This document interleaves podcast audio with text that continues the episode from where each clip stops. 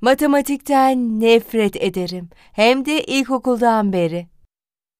Teyzem lisede matematik öğretmeniydi. Bu yüzden ortaokul boyunca sınavlarıma çalışmama yardım ederdi.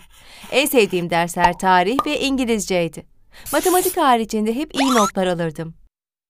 Üniversiteye geçtiğimde kalkülüs ve trigonometri dersleri almam gerektiğini öğrendim. Ne yazık ki matematik kabusum geri dönmüştü.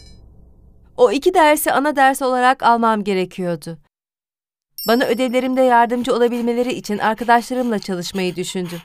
Bu da işe yaramazsa özel hoca tutabilirdim. Adım Nicole. Hikayem Profesör Jack Harris'ten trigonometri almamla başladı. Bütün kız öğrenciler ona yakışıklı anlamında Profesör Y ya da Bay Y derdi. Kendisinin bundan haberi yoktu tabii. Tıpkı bir film yıldızı gibiydi. Uzun boyluydu. Şakaklarındaki saçlar hafifçe kırlaşmıştı. Her zaman uzun kollu gömlekler giyer ve kravat takardı. Ödevlerimi her zaman üzeri kırmızı kalemle çizilmiş olarak geri alırdım. İlk iki sınavdan kalmıştım. Trigonometriden kalmayı göze alamazdım. Özel öğretmen fiyatları aşırı pahalıydı. Bu yüzden dersten sonra Profesör Y ile konuşmaya karar verdim. Bu derse niye bu kadar zorlanıyorum anlamıyorum dedim ağlamaklı bir sesle. O da Nicole. Matematiğin zor olduğunu düşünmeye devam edersen tabii ki zorlaşır dedi.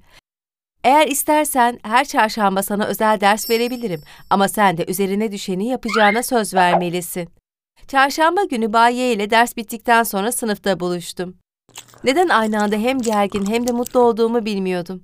Genelde makyaj yapmazdım ancak o çarşamba pembe bir ruj sürdüm ve en güzel parfümümden sıktım. Kırmızı bir mini etek ve dar beyaz bir üst giydim. Ona o kadar yakın oturuyordum ki ara sıra elim yanlışlıkla onunkine dokunuyordu. İlk buluşma iyi gitti. Açıklamalarını gayet iyi anlamıştım. Sonraki çarşamba dar bir kot pantolonla topuklu ayakkabı giydim. Baye beni fark etmiş olacak ki ''Bugün çok güzel görünüyorsun Nicole'' dedi. Gülümseyerek teşekkür ettim. Her zaman giysilerim ya da parfümüm hakkında güzel şeyler söylerdi. Baye ne kadar yakışıklı ve bekar olursa olsun flörtözlüğümün de bir sınırı vardı.